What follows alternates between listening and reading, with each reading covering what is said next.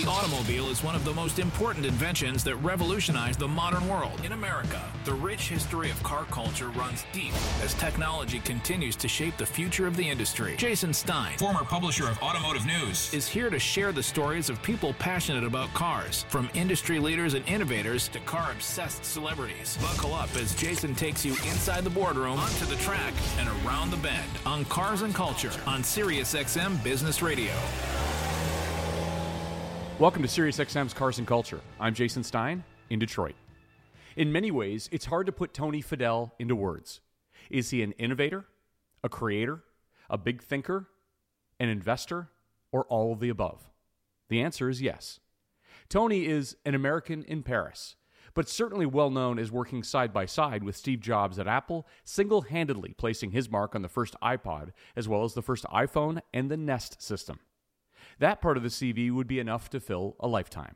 It wasn't just a one on one, it could be Steve against the team going, We need glass instead of plastic on the front face of the iPhone.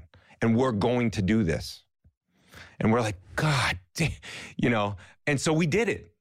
And he pushed us because he didn't know all the details, but he could see in our minds that we're like, yeah, we could probably, yeah, we could probably, but man, it's really putting us in risk. And we we laid out the risks for him, and he's like, I'm willing to take those risks. But Tony's spirit extends beyond the historic accomplishment that put his vision on the map, changed a company's trajectory, and altered human behavior forever. Yes, just that. But long before he was working with Jobs to put a thousand songs in your pocket, or a phone and a thousand songs and endless apps in your pocket, Tony was thinking of evolution and mobility and culture, and as a Detroiter, cars. As a designer, he's had his eyes on the auto industry for a long time, or perhaps just his eye on building things, which appropriately fueled the title of his latest project, called Build. It's a book about the lessons of quitting, on leaders who are mission driven, and Jobs himself. Today, he's deciding what is good and bad about technology and advocating for less screen time, especially with today's youth. But he's also pondering the future of automation, autonomous vehicles, and the car business in general. Tony Fadell is not short on enthusiasm, big ideas, new ideas, and context as it relates to today's technology. Car guy, creator, thinker.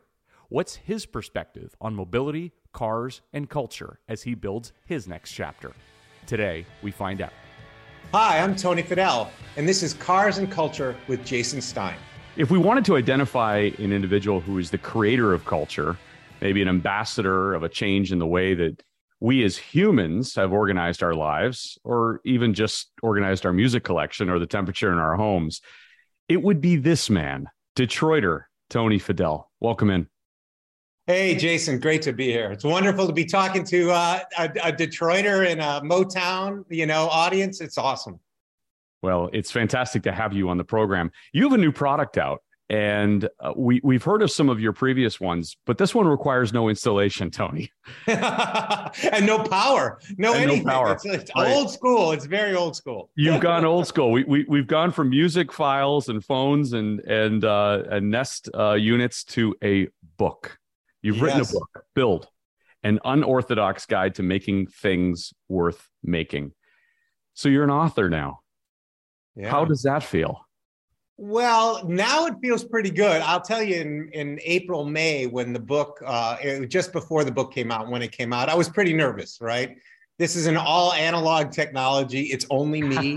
it's it's my name on it. All the products I've done, you know, I've obviously been able to lead a lot of things, but you know, they were team efforts. And in this this case, it was also a very small team, but it was a team effort. But this is really me. This is my words.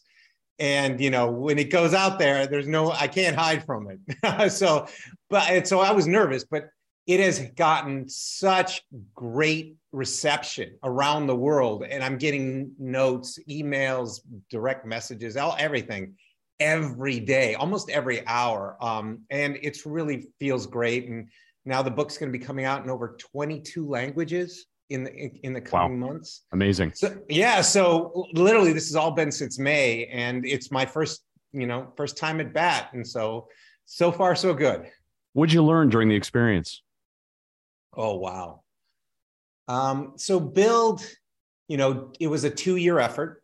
Um, it was very cathartic. I was able to go back on the 30 35 years, depending on how you count over my career, and got to go over a lot of, uh, you know, triumphs. But mostly, I would say 80% was all about the failures and process them, especially the, the latest failures. Um, so this this book is a you know it's it's it's very raw. Um, I, I I told it like it is.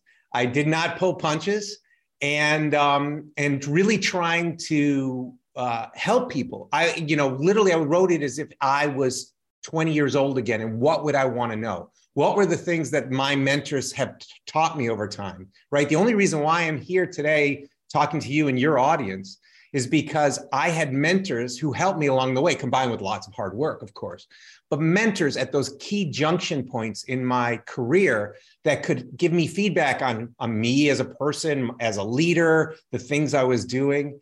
And if it wasn't for those people helping to reduce the noise and really get to what mattered, you know you can you can go off in all kinds of crazy directions so this book is really to honor them and i call it a mentor in a box and just taking all those lessons learned from from my mentors like my grandfather you know right there in in in, in garages in in detroit in detroit uh, bowling alley in detroit you know yes. and then and then working with uh, steve jobs and bill campbell and a whole host of people in between um, you know trying to take those lessons and and reflect them back so that people can digest them and use them really in any kind of part of a career. So whether you're trying to build yourself, your career, a team, a product, a company, what have you, it's all about human nature.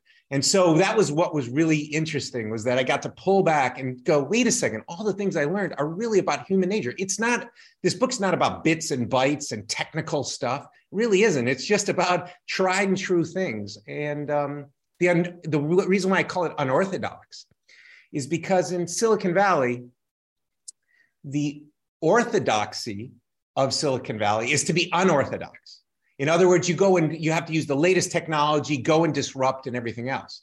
This book is unorthodox because it speaks to the orthodox of human nature. In other words, it's so counter to the to the to the way people think in Silicon Valley in the tech business. And we just get back to the humanity of it all and go to things, you know, things that have been in our culture for for centuries.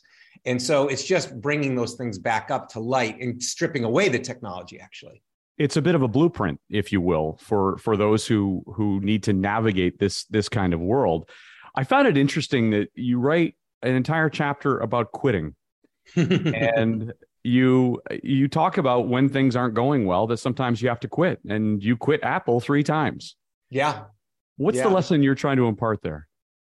Uh, what I'm what I'm trying to say is if you're in a system that is not helping to create something um, to better the world, you're on the right, you're not on the right mission, or you're not going about it the right way, or there's a politics getting in the way of the mission. You know, it's just all kind of the mission's window dressing, and everybody's just kind of infighting and what have you, or we're not going along the right path.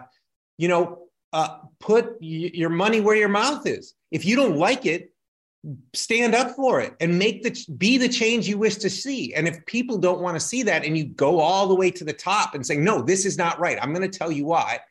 And you're not giving me any good reasons why. Well guess what? This isn't a place for me because this isn't going to work. Because i've suffered before um, where i sat in roles that i didn't like um, for uh, sometimes too long. Um, and because i thought it was going to change and it didn't and the you know the best way to make the change is to make it happen yourself right? That's what i've done with the products but you also have to do it with the cultures um, that we live in and we create.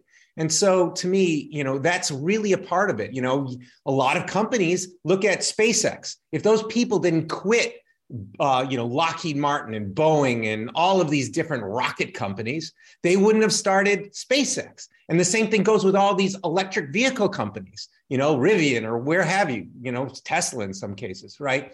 People left where they were in because they said it was wrong. They were trying to fight for doing EVs or, or a new way of manufacturing, whatever. And they left to go build the thing that they thought was right. And they go to change the world. That's what I've always found is you might learn something, but if you can't do it at the place you want to do it at, well then you're going to have to go somewhere else or create that culture and create that team to build it to, to realize the mission you really want to see.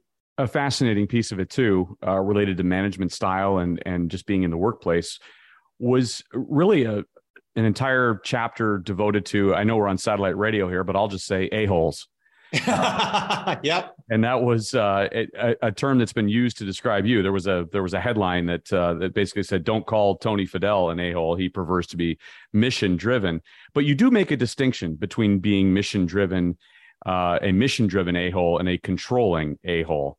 Right. And and and the important thing there is someone who's mission driven has a why behind what they're doing, not not necessarily they're doing not necessarily doing things because they want it done their way. Is that correct? Yeah, that's right. You're doing it for a bigger purpose. You're mission driven. You're trying to manifest something in the world that's never seen, right? You're revolutionizing. You're trying to change something in a dramatic way. And a lot of people, you know, as long as you are not criticizing and judging people, but their work, that's okay. You can judge their work. You can't judge the person.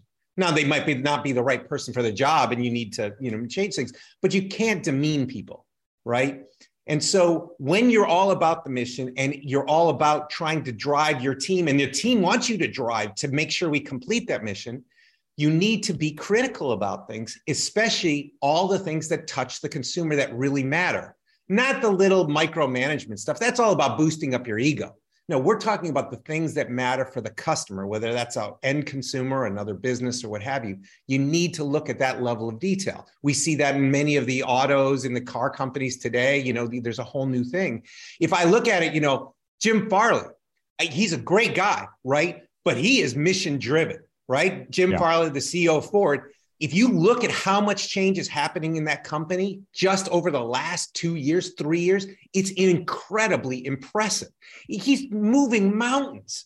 And yes, I'm sure a lot of people are like, God damn it, he's an asshole. He just laid off people, blah, blah, blah. They're all pissed off, but he's on the right mission to do the right thing to save the company and save lots of jobs. And it's hard work. And he's going to be criticized over and over, but it's not because he's doing it for the, his ego. He's doing it for the right reasons for the company to survive well beyond him, right? And, and taking it beyond uh, into the next generations so that it can live on and be, you know, a, a, Motown icon like it always has been. Let's talk about your relationship with Steve Jobs, who comes up in the book quite a bit.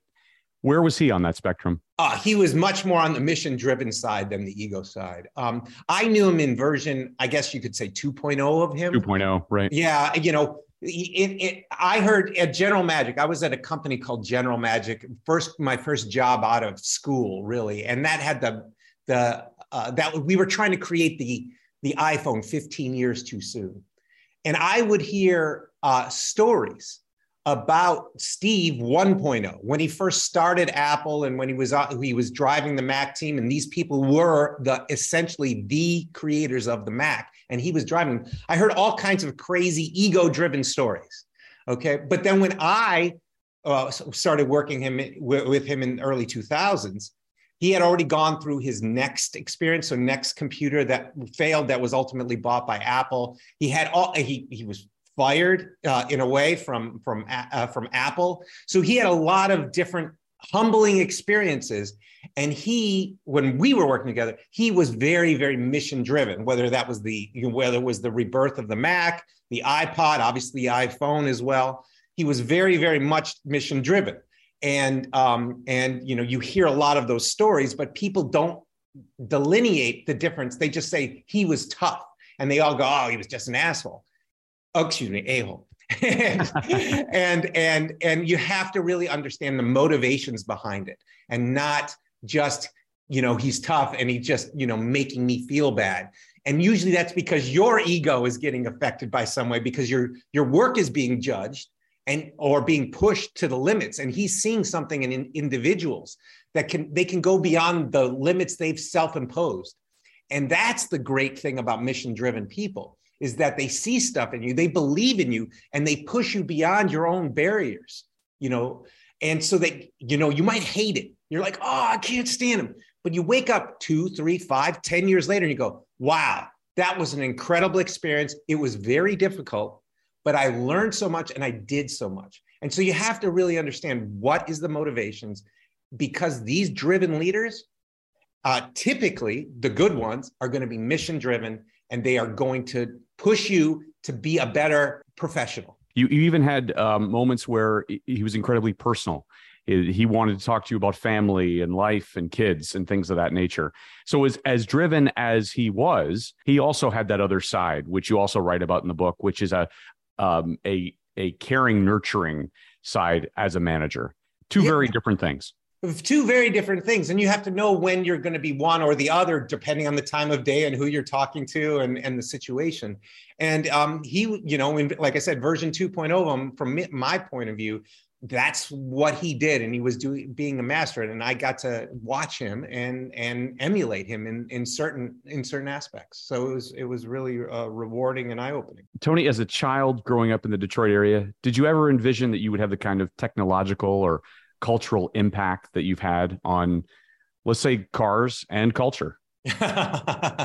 um, no, I was just a kid. So I wasn't, you know, all I was doing was banging away in the garage, building soapbox derby racers with my grandfather, uh, repairing lawnmowers, you know, gardening, all you of working around the house in, you know, in Chandler Park, uh, you know, section of Detroit and a Hamtramck as well. Um, mm. So no, I never thought that way. But my grandfather was the person who set me on the path to build. You know, I would go to that Van Dyke Lanes bowling alley and get in the in the basement with him, and he would have all his tools, and we would go and fix the bowling alley, and we would go and fix houses and and all these kinds of things. And this was from the age of three and four. With my brother also was a younger brother who st- uh, still lives in the Detroit area. Um, we would go and fix things and build stuff. And he put those tools in our hands. We were so young. And he goes, Look, everything around us, humans made. You're a human. You can make things too. You can repair them. You can make them better. Don't be daunted. And he empowered us, you know, and, and gave us agency to go and create when we were, you know, single digit ages, little kids much to the chagrin of our uh, my grandmother, my mom, uh, and my uh, and my mom, when we're using power tools at the age of four and five, you know, we could get we could get seriously hurt. So that's the wonderful thing that um, you know Detroit gave, and we, you know, I, it was a depression era garage. He saved every nut and bolt and every hmm. spring and screw and whatever it was. It was all there, and um, and uh, it was just a great playground to to grow up in and learn your father was a sales executive with Levi Strauss Company. Mm-hmm. Fascinating. Jeans. Yeah, jeans. Yeah, jeans. You had good jeans. I had great fashion growing up. I'll tell you that. You had good I got, to, I got a, I got a great sense of fashion from him, and I got to get the latest stuff in the '70s because in the '70s, you know, Levi's was the was the was the thing, right? Sure. It, it was even black market currency in Russia uh, back in the '70s. So, uh, so we were, you know, my brother and I were the styling kids uh, at school. You discovered computers when you were 12 years old and caddied at a local golf club to raise money to buy your first Apple II. Amazingly. Yeah, Apple II, Country Club of Detroit, CCD, of Detroit. Right, right, there in uh, Grosse Pointe Farms. I would, you know, I'd literally walk there or bike there and then do my, you know, caddy each day uh, to uh, to try to make as much money as I could. So, and my grandfather would match it. So he said, whatever I did in the summer, he would match and help me get the Apple II. He never touched a computer. He didn't even know what one was, but he wow. saw that I was enamored by it. And he saw it was a tool, just like his hammer, his saw, what have you. And he was like, okay, if this is what you really want, we're going to go figure this out for you. And it was, um, it just set me on, off on an amazing path. So, and you were perusing Mac, and you were perusing Macworld in your spare time and dreaming of working with the team responsible for creating the computer. I mean, I studied uh, computer engineering at the University of Michigan, but you could you have imagined that you would be at the epicenter of a cultural revolution with the development of the iPod?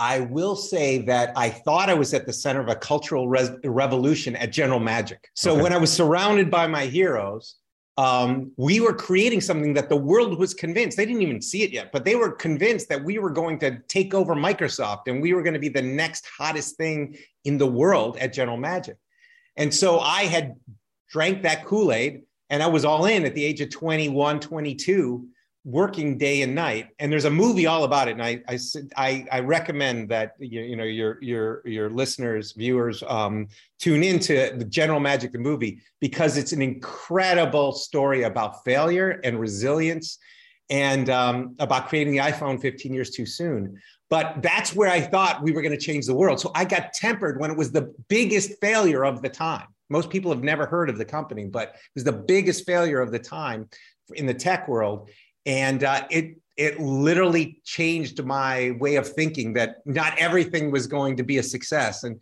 and uh, uh, for 10 years uh, during and after general magic it was an utter failure for me. It was all learning experiences till the ipod came out. And i was hopeful the ipod would be success but i never wanted to convince myself it was because of the disaster that was general magic because it kind of when you start inhaling that exhaust, um, your own exhaust, you can really get off track fast and hmm. you can automatically assume you're going to be successful. So for me, I'm always let's do the right thing, let's hope for success, but let's never get ahead of ourselves and think we are a success. Even after the first iPod or the iPhone shipped or even the first Nest product shipped, you cannot rest on your laurels. The, well, and the, one of, one of your principles is is to make mistakes, and and this mm-hmm. is a a universalism uh, that is often not adopted by uh, entrepreneurs, or or maybe not as accepted as well as it could be. But making and correcting mistakes takes leadership,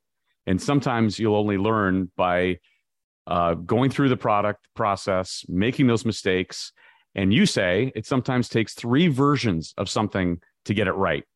And a lot of companies fail or have a crisis of confidence because they try to get data for something that doesn't exist, right? Yeah, exactly. So that you know, you encapsulated well. There's the first thing is whenever you're doing anything revolutionary, anything really new, there's no experts in the world for it. You might have expertise and you have people with lots of expertise, but we're all coming together in a new domain to do a new thing that we've never done before. So you're in, it's going to happen that you're going to fail. Just try to limit those failures. And you're going to need time to work out those things first inside the team and what you're building and fix those things. But then when you get out to market, fix the things after the customer experiences.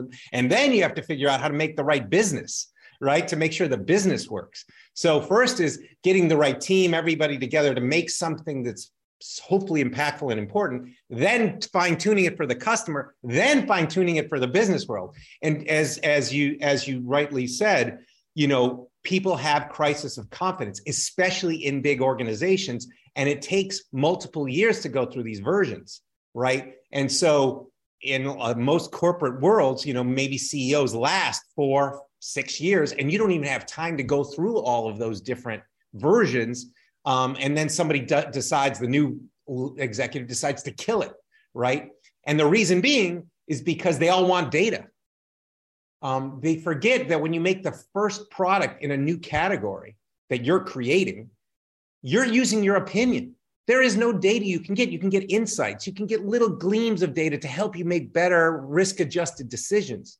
But they're almost all, a lot of the biggest ones are coming from your gut, the things that you think customers are going to respond to you can't just go ask a customer and this you know what i learned from Philips and then saw really firsthand with with steve jobs is you just can't go ask people what they want they don't know what they want they don't right? know what just they like want. just like in cars oh design. i want a buggy that goes or horses that go faster right um, as opposed to a car so you really and look at all the the the revolution and then the evolution of the auto in the first you know decades of the auto it's so it's changed so many times and we're seeing that now with the electric mobility revolution, right? Yeah, Not just cars, but two wheels and three wheels, all those things. Sure. We're going through a massive Cambrian explosion again, like it was in the early 1900s in the car industry. Now we're seeing it in the mobility industry.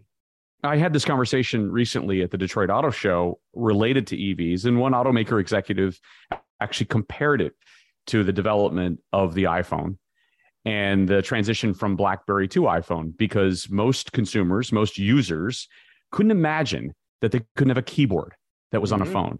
Mm-hmm. But in fact, what was being created was a better screen that also had a keyboard. And after that realization, I mean, the rest is history. uh, you know the percentage of iPhone users out there versus BlackBerry today. yeah, well, BlackBerry, you know, 0 uh-huh. right? And right. really, it's because BlackBerry was it wasn't just because it was a better screen, but it was a different target audience, and it was actually a full. It was a general purpose device as the iPhone. BlackBerry, at the most point, it was mostly a messenger. It was an okay phone. People use it as a phone, but they, it was it was a better SMS machine in a right. way instead of using the 12 key keyboard. Um, so it was really a messaging machine for productivity. It wasn't a it, for business people. It wasn't a product. It wasn't a consumer device that had music and videos and internet browsing and everything else. It was really meant for this corporate world. And so, you know, t- looking back, now we see that. But at the time, you know, everyone's like, "Crackberry is it." you got to do that and you know in the book and build i you know i go through the you know kind of the story of how it, that had to go down inside of apple and it was not always pretty to finally decide that it was going to be the keyboard a, a screen based keyboard as opposed to a physical one so what is your opinion on where we are today and how far things have come because the iPod effectively became the iPhone. And you said you were early on the iPhone anyway, 15 years too early. Tell me what you mean by that. Was okay. the world not ready for it? Well, look, if we think about it, if we think about um, uh, the iPhone, all right, it has changed, changed so much. It's changed the world, right? But it, it had to be at the right place and time when society understood the need for it. So that's one thing. The second thing is the technology had to be enabled, and then there had to be enough technology, just close enough that you could put those those things, the, the pieces together to make a product. And the society, at least certain people in the society, had to have enough of the problems or understand enough of the problems that the iPhone was solving to bring that together. So at General Magic, we had an incredible team, the smartest people at the time. This was in the early 90s, but that was before the internet. That was before Wi Fi. That was before mobile data, really before mobile phones. Most people didn't even have mobile phones and they were only analog and they were very expensive then. People didn't really have email in the early 90s. They didn't have messaging. They didn't have social media. They didn't have uh, uh, online ticketing and downloadable games, all of these things. We were solving that problem in early 1990. So think about it. I didn't even have those problems. I didn't have a mobile phone. I didn't know what the, we were just solving because we knew at some point it was the right thing to do, but the technology wasn't right. And the second thing is because we didn't have the technology or early internet days or music or digital music days or anything, people didn't understand even the problems we were trying to solve. Even if we were, could solve them with the technology, we didn't understand, they didn't understand the problems we were trying to solve. So we were in this sandbox basically impressing the geek next to us. Yeah, on your own. on our own. And maybe it was going to be right or wrong. It took 15 years after we had the internet. We knew what online travel was. We knew what, you know, online shopping was, messaging, all this stuff. So, because at in 2007, what were we doing? You were you had a mobile phone for communications, you had an iPod for, for digital media, and then you had your computer for digital productivity, you know, laptop. And you had to carry all three of these things around. And there were certain people, mobile professionals and other people who had all three things. And then the iPhone came and it was like, we're solving all of this in this one thing that hmm. fits in your pocket, right? And, hmm. and so they knew that the problem is we had enough of the technology, it was close, it wasn't great yet, but iPhone 1, just like I said, it wasn't until iPhone 4 that things really started taking off, that it all came together and then it became the revolution as we know it today. And then nobody needed an iPod. And then nobody need, well, that was the other major thing, which was cannibalizing the real only growing product at Apple in the early 2000s. You know, the thing that was actually uh, brought glory back to Apple, um, which was the iPod, and we had to kill it um, to allow the iPhone to succeed. So that's yeah. pretty. It's that was very daring, just as much as the original first iPod, and and committing to that. What do you remember about those days? About making those decisions? They were existential. So for Apple in 2001 with the iPod, I wasn't even clear I was going to go. I was a contractor, so I was con- I was contracted, and I put together the first six weeks, designed you know the the basics of the iPod in the first six weeks uh, as being a contractor. But then Steve's like, "You're going to come on and build build this thing for us and run the team." And I was like, uh, "No, I don't think so." Apple had more or less only 1% market share in the computer market in the US only. There was no Apple retail. Nobody in, there were no retailers, Best Buy, all the different, weren't even carrying Apple products in the stores. Apple had $500 million in debt, $250 million uh, in the bank. Uh, it was luckily break even depending on the quarter. So to want to say you're going to go and, and I had 10 years of failure in Silicon Valley to say I'm going to go work night and day for a company that's failing at, at why should I go do this? So that was the first thing. So it was existential for for for Apple to say, "Oh my God, we got to do iPod because we can't get the Mac to move anymore because Microsoft and Intel was just too dominating at the time." And then ultimately moving forward, and then so that started to work out, and iPod was over fifty percent of revenue at Apple, um, and it was a much cheaper product than the other products um, for many quarters at Apple right? So that was that was one phase. So I, you know, I obviously did the iPod and everything else, but then when it came to the iPhone, we started seeing i uh, I, cell phones at the time started to adopt iPod like ca- capabilities, doing digital music, and then we were like, oh, oh, hmm. people are only going to carry one product with them. Is it going to be an, is it going to be an iPod or is it going to be a phone? And if the phone adopts these technologies, oh, we could have we could be it could be over so that was another existential thing where we're finally getting wind at our backs. Things are taking off. People are, you know, Apple brands getting, you know, polished up again. And people are like, ooh, what's going on at Apple? Now we have to take that serious decision to now kill off or start to kill off and build something that's going to be fully com- uh, competitive with the iPod. And uh, obviously, that was a big decision. It was the right decision. Um, and you know, we it took two and a half years to figure out what the right right uh, way to solve the equation would be, and obviously it was the iPhone. After the break, I'll continue my conversation with Tony Fadell, designer, inventor, mentor, and author. And to see my interview with Tony, go to the Cars and Culture YouTube channel. Like and subscribe to see more than 70 episodes. The automobile is one of the most important inventions that revolutionized the modern world. In America, the rich history of car culture runs deep as technology continues to shape the future of the industry. Jason Stein, former publisher of Automotive News, is here to share the stories of people passionate about cars, from industry leaders and innovators to car obsessed celebrities. Buckle up as Jason takes you inside the boardroom, onto the track, and around the bend on Cars and Culture on SiriusXM Business Radio. Welcome back. I'm Jason Stein in Detroit. Now, the continuation of my conversation with Tony Fadell, designer, inventor, mentor, and author. And to see my interview with Tony, go to the Cars and Culture YouTube channel. Like and subscribe to see some 70 episodes.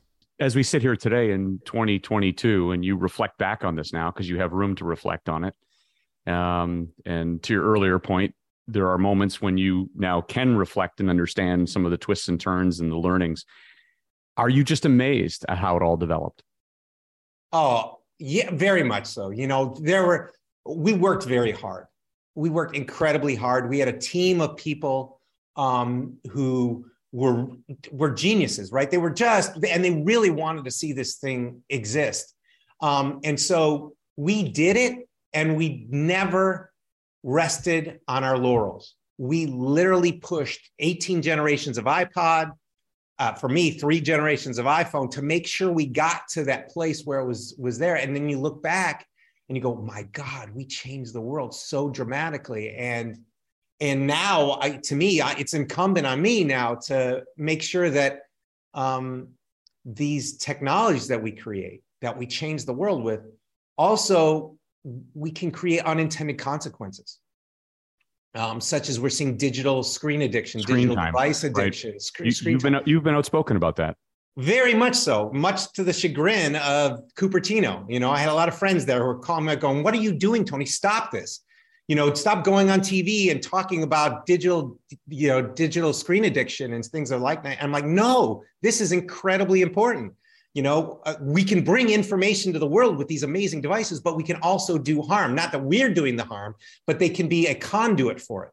And we need to make sure it's imperative that the creators also watch over those things because we don't know what's going to happen to them. And we go you know in, when they're out in the wild and we go and put in the right guardrails and things of that nature to make sure we do the right thing for our society so we can have healthy individuals healthy societies so we can have healthy markets that people want to buy these products in the future you yourself actually turn off notifications for everything at times and in social settings you make sure your phone is not on the table or in your pocket, ironically enough.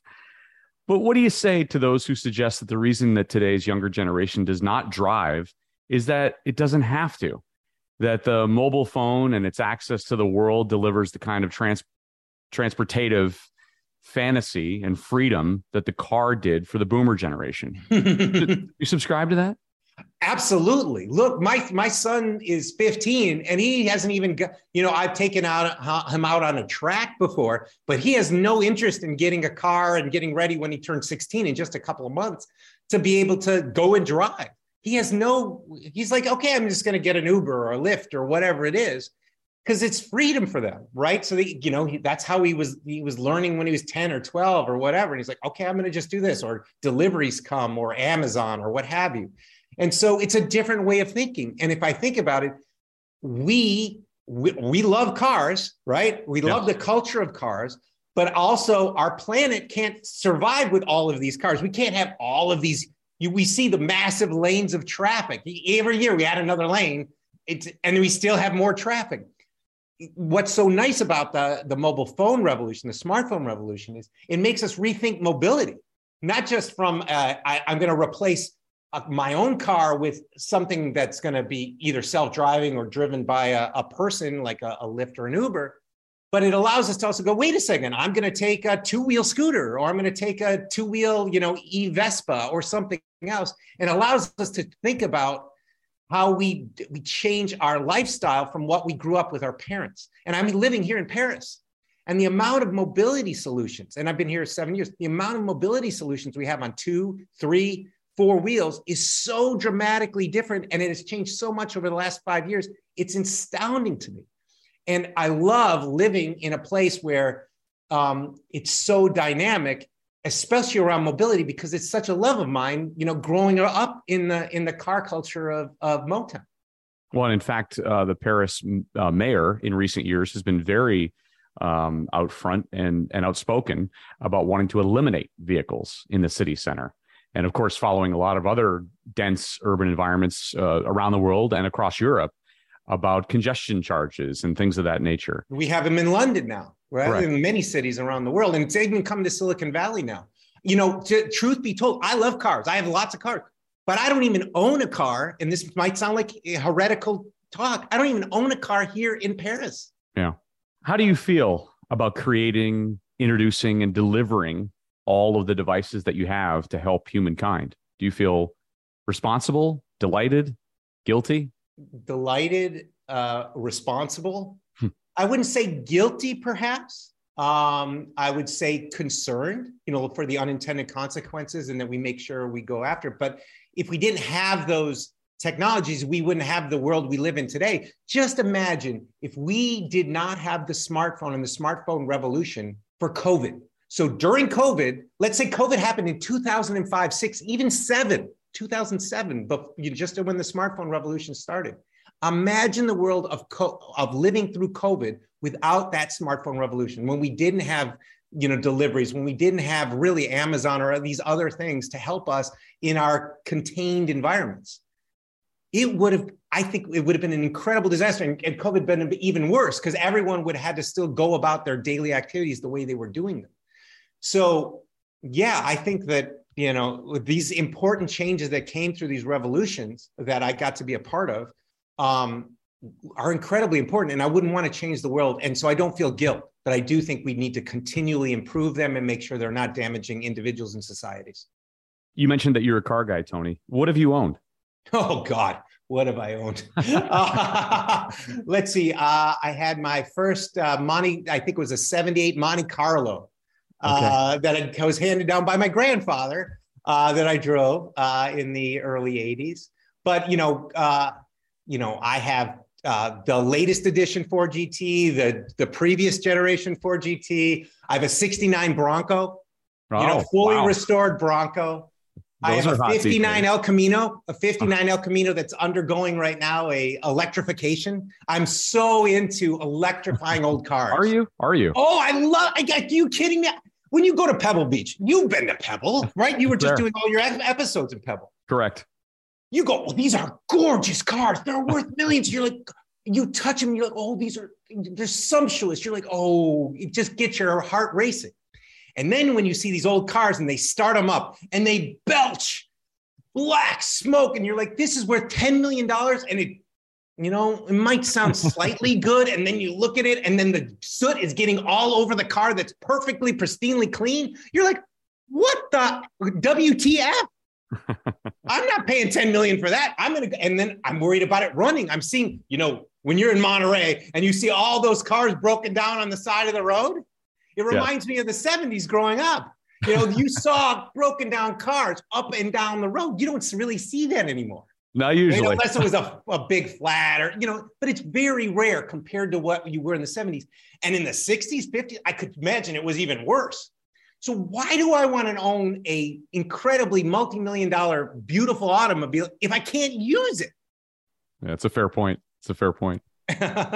so I think I think we're going to see an incredible revolution in the cars and culture world for people who really like older cars because eh, for so many reasons because it's like the parts are going to be harder to get da, da, da, it's going to get more expensive so you're going to see a lot of these I wouldn't say the top end you know the top end the perfect ones that you don't want to touch you know you want a new old stock it's got to be perfect but then there's these mid runners you know that you fixed over time they were dense and rust you're going to want to electrify those more than go and try to rebuild them and find all the parts from around the world. That I think that is a that's for certain people, but I think the next generation, especially the younger generation of car enthusiasts, are going to see this more and more.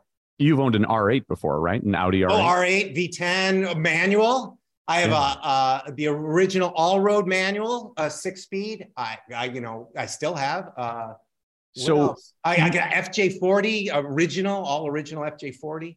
from the 70s. Yeah, yeah, 70s. So you you you clearly like gasoline engine vehicles as well. Do you do you like? I mean, anybody who likes a V10 likes gas engine vehicles. Well, look, that was all I could buy at the time. But Sure. frankly, when I see some, you know, when I see the latest cars now and it's all got a gas engine, I could care less. okay. What do you like in the EV space now? That's brand new. I'll tell you, the Ioniq five. Sure. I'll tell you that is pretty damn cool for the price point for where it's at. It feels like to me it's the new hot hatch. Yep. You know, I, I I think like, geez, you got to give it to Hyundai. You got to give it to the Koreans. Like Genesis, they're yeah. doing a pretty good job with the EV stuff. You know, the Japanese are out to lunch, but the Koreans are doing a pretty good job. Um, so I have to give them that. I'm liking what you know uh, Jim's doing uh, at Ford. You know, the F 150, the new one, like that's incredible. Um, uh, the the the new um, what else do I like? I have Tesla, of course. You like right? Lucid? Oh yeah, I was in a Lucid. Actually, a- a couple of friends of mine who did iPhone and iPod, they worked for me. They're actually in charge of those programs. It's funny that the iPod and iPhone teams, even some people from Nest, are leading the teams at Rivian, leading the teams at Lucid. They're at Tesla. It's so wonderful to see all of these because we were all fanatics, you know, together. You know, we would always talk about our Audi this because RS6 Avant. I love the RS6 Avant, right? We would go and you know do all this stuff, and now they're all doing you know uh, uh, doing great things and revolutionizing the auto industry. So that's So- wonderful to see. What does Tony Fadell think about Elon Musk and what Elon Musk has done? Well, Elon's a friend, so I'll, I'll, I have to I have to say that. I think it's incredibly impressive. You have to respect all of the things he's done. What he's done was so hard. We talked together in 2008, and you know he wanted me to come and, and work with him um, back then, and I didn't because I wanted to do iPhone and the Nest.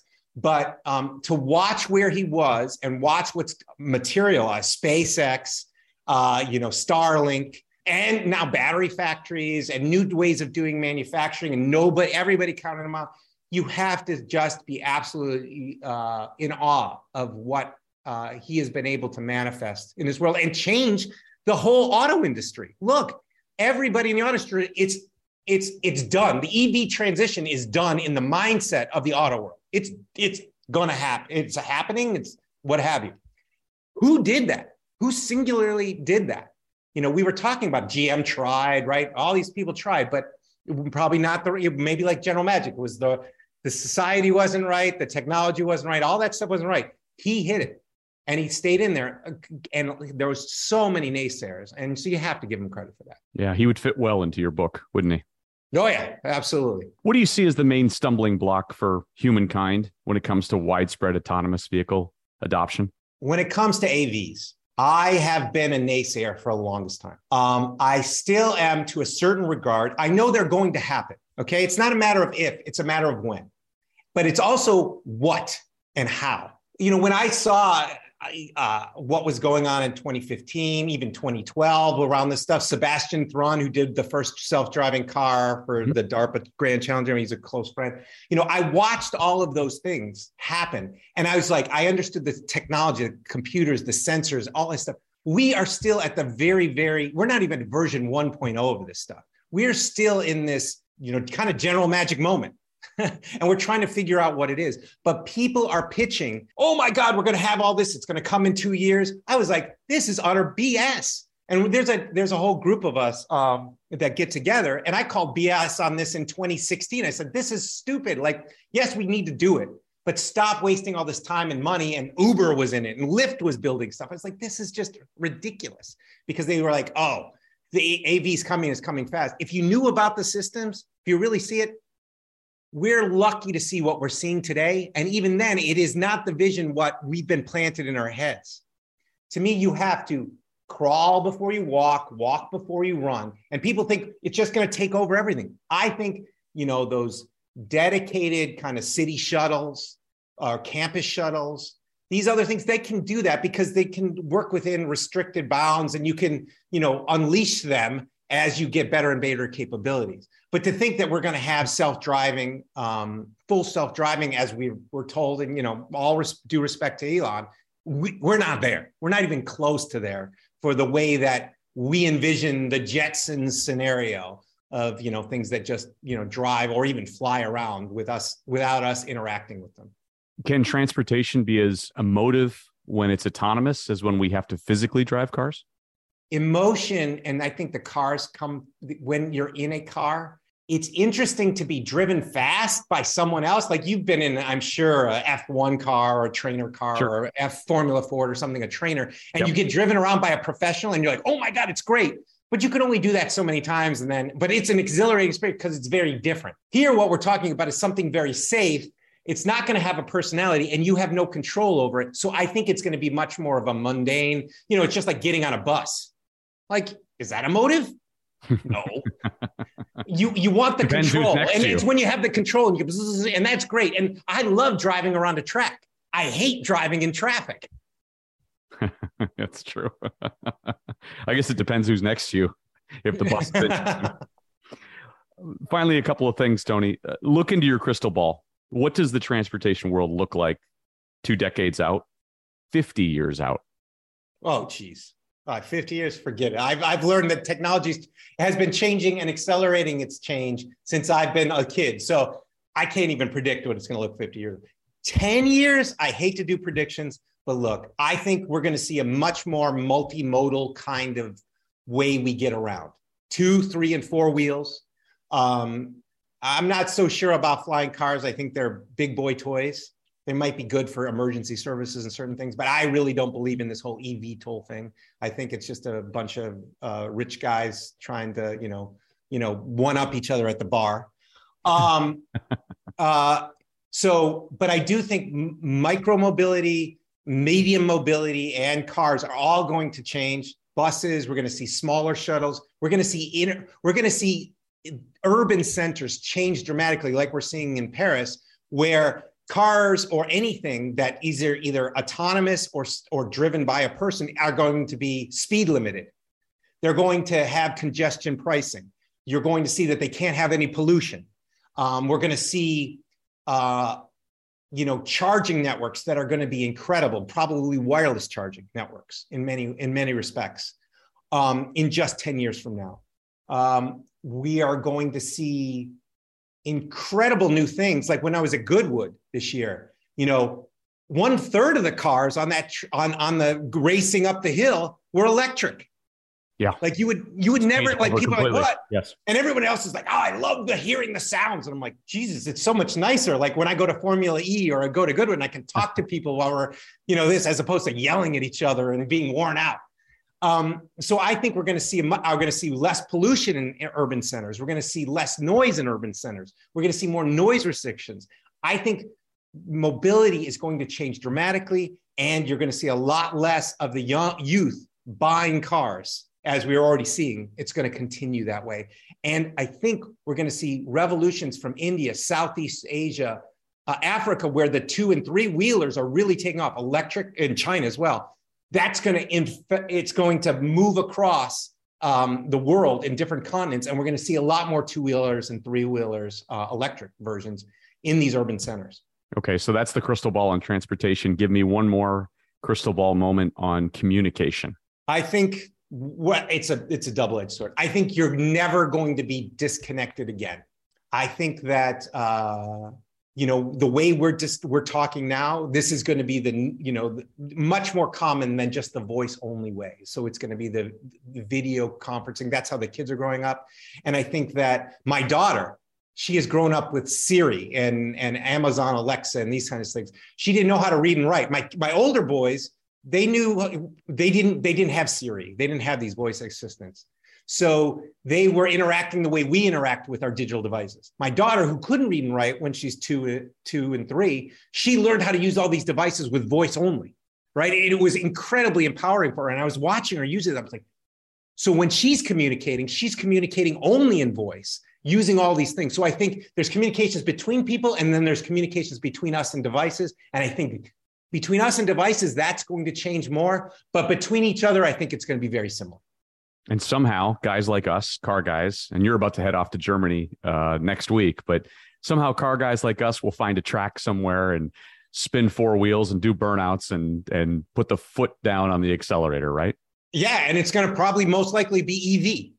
Right. Right. because it's faster. There's so many benefits to it. So i'm i can't i can't wait for the next generation of cars and culture and what's going to emerge from and and mobility and culture. I, I guess you could say mobility and culture and what the youth do with it. I can't wait to see what the hot august nights looks like in the ev revolution and and what the what the hot two wheelers are whether that's a motorcycle or something smaller I am so at the opportunity and the revolution that's uh, upon us now, and it's going to continue.